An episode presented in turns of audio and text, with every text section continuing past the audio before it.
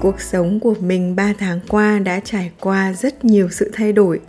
Mình đã chuyển nhà vào trong Sài Gòn. Mọi người biết đấy, chuyển cả gia đình đến một nơi ở mới thì không hề đơn giản. Nhưng mà bọn mình đã làm được và trộm vía đến bây giờ thì mọi thứ cũng gọi là tạm ổn. Và chỉ vài tháng nữa thôi thì gia đình mình sẽ chào đón thêm một thành viên mới, đón một nhân vật bé bỏng, một sinh linh hoàn toàn chưa biết gì về cuộc sống này đến với thế giới.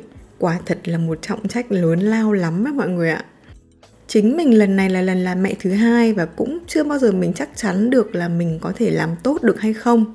Nên là ở trong thời đại này, khi mà nhiều bạn trẻ đưa ra quyết định là chưa muốn có con hay là không muốn có con, có thể nhiều người nghe những quyết định đó thì sẽ thắc mắc và người lớn thì có thể trách móc.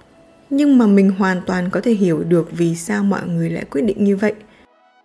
Vì như mình vừa nói, đây là một công việc không phải ai cũng làm được và nó cũng không phải dành cho tất cả mọi người. Mời mọi người nghe chủ đề của podcast ngày hôm nay: tại sao làm cha mẹ lại khó.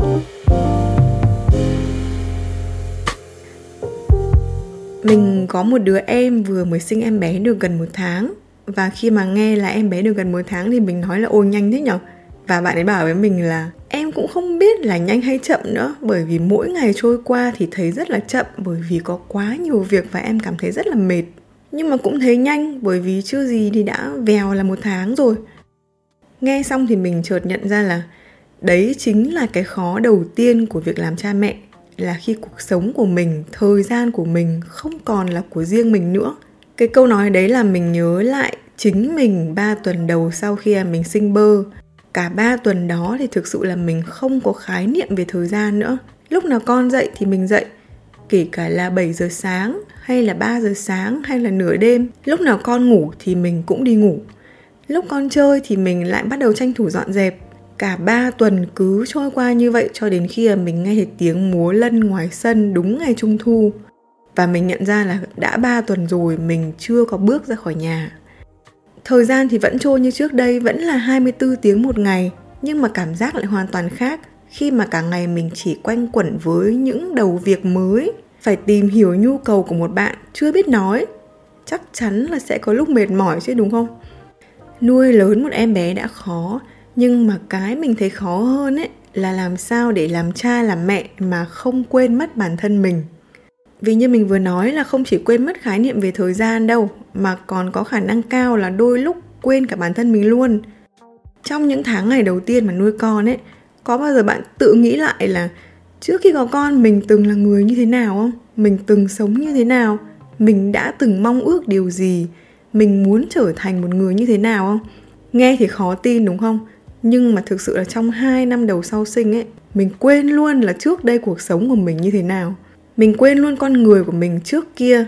Khi mà mọi người không gọi mình là Trinh Phạm nữa, không gọi là chị Trinh, không gọi là bà Trinh nữa, mà chuyển sang gọi mình là mẹ bơ.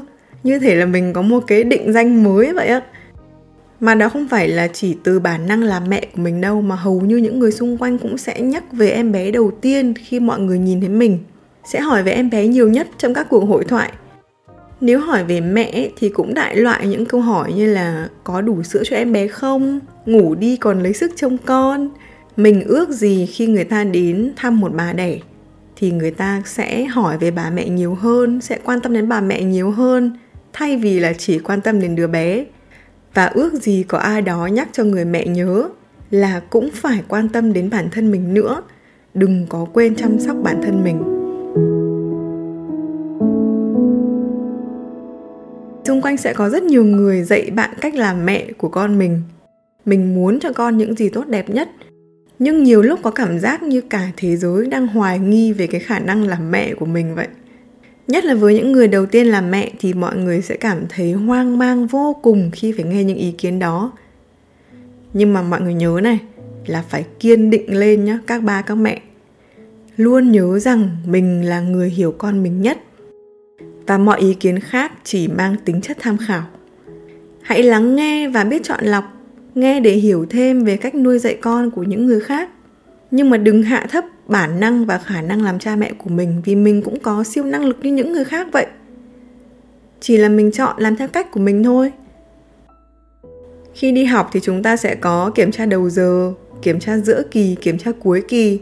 và mình có thể nhìn vào điểm số đó để đánh giá sự nỗ lực của cả năm, thì việc có con ấy, mình có thể so sánh như một môn học mà học mãi, không có một thang điểm nào đánh giá được. Mình từng rất là buồn luôn khi mà con mình chưa bao giờ được mập mạp như những bạn khác. Rồi lúc mà con ốm thì mình cũng bất lực, mình khóc. Rồi có một lần mình làm đứt tay con, mình cũng cuống quýt hết cả lên.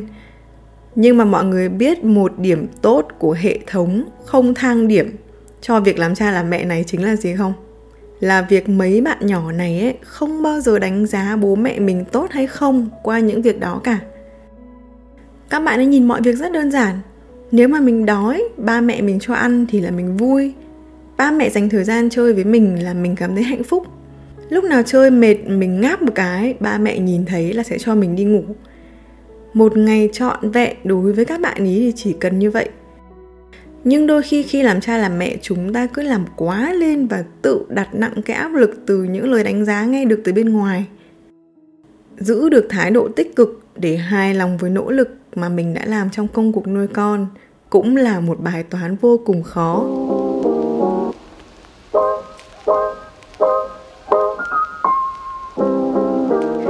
Bạn nào mà chưa có con ấy, có khi nghe từ nãy đến giờ cảm thấy áp lực lắm đúng không? Và tự hỏi là trời ơi sao kêu khó vậy mà vẫn làm, mà vẫn tiếp tục sinh tiếp này. Ừ thì thực ra mình thấy nó giống như một tình yêu khá mù quáng vậy. Khi mà đang hạnh phúc thì mình không cảm thấy là có ai hạnh phúc bằng mình. Mà khi bất hòa thì không cảm thấy ai khổ như mình luôn. Khi có con ấy, mình cũng dành một tình yêu vô điều kiện cho một em bé mà chẳng biết là tương lai sẽ như thế nào. Dù lúc con ốm này hay là con ăn vạ hay khủng hoảng thì cả nhà ai cũng phờ phạc và cũng stress lên tới đỉnh. Nhưng mà chỉ cần con nói một cái câu mà nó siêu đáng yêu, hay là ăn một bữa ăn ngon, hay là một đêm con ngủ ngon, một nụ cười của em bé thôi, là sao mà thấy cuộc đời này sao mà đáng yêu thế không biết. Đúng là mù quáng quá đúng không mọi người? Nói gì thì nói chứ mình thấy nuôi con nó là một chặng đường dài, bao gồm những thử thách cho cả ba, mẹ và con. Nhưng mà vượt qua được cái thử thách đó thì là những phần thưởng rất xứng đáng. Nên cách tốt nhất để làm cho con đường đó dễ dàng hơn đó là mình hãy tận hưởng nó. Cái mình thích nhất là mình được cảm nhận thế giới xung quanh qua cách nhìn của con. Khi mà chẳng cần thứ gì đắt tiền hay là chẳng cần một món đồ hào nhoáng cũng làm cho bọn trẻ con này nó háo hức vô cùng. Có một cái mình rất ghét đấy là tiếng chuông báo thức mỗi sáng. Và bây giờ thì bọn mình hay đặt chuông ở trên điện thoại đúng không? Nhưng mà khi mà mình tặng cho con một chiếc đồng hồ báo thức ấy, thì bạn ấy phấn khích và khoe với cả nhà mấy ngày liền về cái đồng hồ đó. Bạn ấy hỏi về những chi tiết trên đồng hồ rồi thử tiếng chuông cả buổi tối và háo hức đến nỗi là ngày hôm sau còn dậy sớm hơn cả đồng hồ nữa.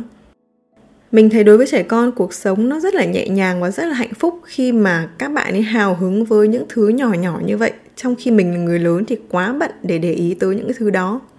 Nhiều khi làm cha làm mẹ rồi ấy, có những lúc sẽ cảm thấy là cái quá trình dạy con thành người nó thật là dài và thật là khó khăn. Rồi mình băn khoăn không biết là mình dạy con như vậy thì con có nhớ và làm theo được không? Nhưng cái mình nhận thấy rõ nhất từ cả bơ và những em bé xung quanh đó là trẻ con nó không tự nhiên trở thành người như vậy. Mà trẻ con chính là bản sao của ba mẹ, bản sao của những người mà chúng tiếp xúc nhiều nhất trong gia đình. Đôi khi mà đang nói chuyện với con ấy, mình còn phải giật mình vì nhiều câu mình nói trong vô thức, có thể là khi mình bực dọc hoặc là kể cả khi vui vẻ. Ví dụ như câu cảm ơn hay câu xin lỗi chẳng hạn. Một thời gian sau thì con cũng nói lại y hệt với một ngữ điệu y hệt. Lúc đấy thì mình mới thấy câu nhìn cây sửa đất, nhìn con sửa mình nó đúng như thế nào. Có con cũng là một cơ hội để mình trở thành người tốt hơn, để ý đến những câu nói và cách cư xử của mình hơn.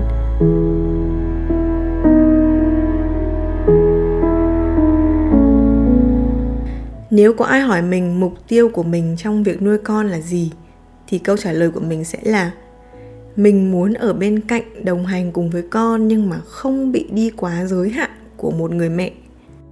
Là người lớn ấy, khi nhìn thấy con mình đỏ hòn sinh ra vẫn ngây thơ với cuộc đời này, thì chúng ta thường vô tình tự ý vạch ra một cái tương lai này, một viễn cảnh, một cuộc sống phía trước với những hy vọng tốt đẹp nhất cho em bé đó.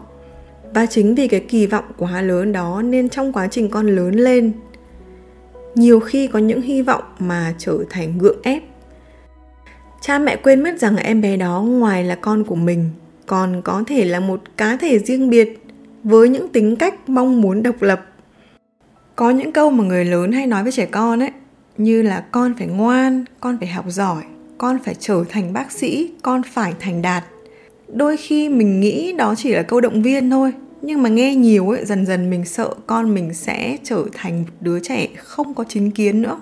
Bởi vì nó cứ làm theo những cái lời người lớn bảo thôi mà không cần tìm hiểu lý do tại sao mà mình phải làm như vậy. Tại sao phải trở thành một đứa trẻ ngoan? Tại sao phải học giỏi? Tại sao phải trở thành bác sĩ mà không phải là một nghề khác? Mình muốn dạy con là đừng chỉ vì sự hài lòng, sự vui vẻ của những người xung quanh mà cái gì mình cũng phải phục tùng. Bởi vì nếu mà cứ chạy theo cái sự hài lòng của người khác ấy, thì sẽ không bao giờ là đủ cả. Khi mình nghĩ về việc là mình muốn cuộc sống gia đình như thế nào, thì mình nghĩ về những cái thiếu sót của cha mẹ trong quá trình mình lớn lên. Bởi vì mình không muốn con mình cũng sẽ phải trải qua những cái điều đó nữa. Khi mình nghĩ mình muốn chuẩn bị gì cho tương lai của con, mình nghĩ về những trải nghiệm tuyệt vời nhất mà mình từng có. Bởi vì mình muốn là con mình cũng sẽ có những cái trải nghiệm như vậy. Phần lớn làm cha mẹ thì sẽ muốn dành cho con mình một tuổi thơ, một cuộc sống với những điều tốt đẹp nhất. Và mình nghĩ nếu mà cho trẻ con được nói, các bạn ấy cũng sẽ muốn cha mẹ mình tận hưởng quãng thời gian làm phụ huynh trọn vẹn nhất. Nên tốt nhất chúng ta đừng căng thẳng quá. Hãy tận hưởng nó, bởi vì mình nghĩ là nó cũng sẽ chẳng kéo dài mãi mãi đâu. Cảm ơn mọi người rất nhiều vì đã lắng nghe podcast ngày hôm nay. Và hẹn gặp lại mọi người trong những tập tiếp theo. Bye bye!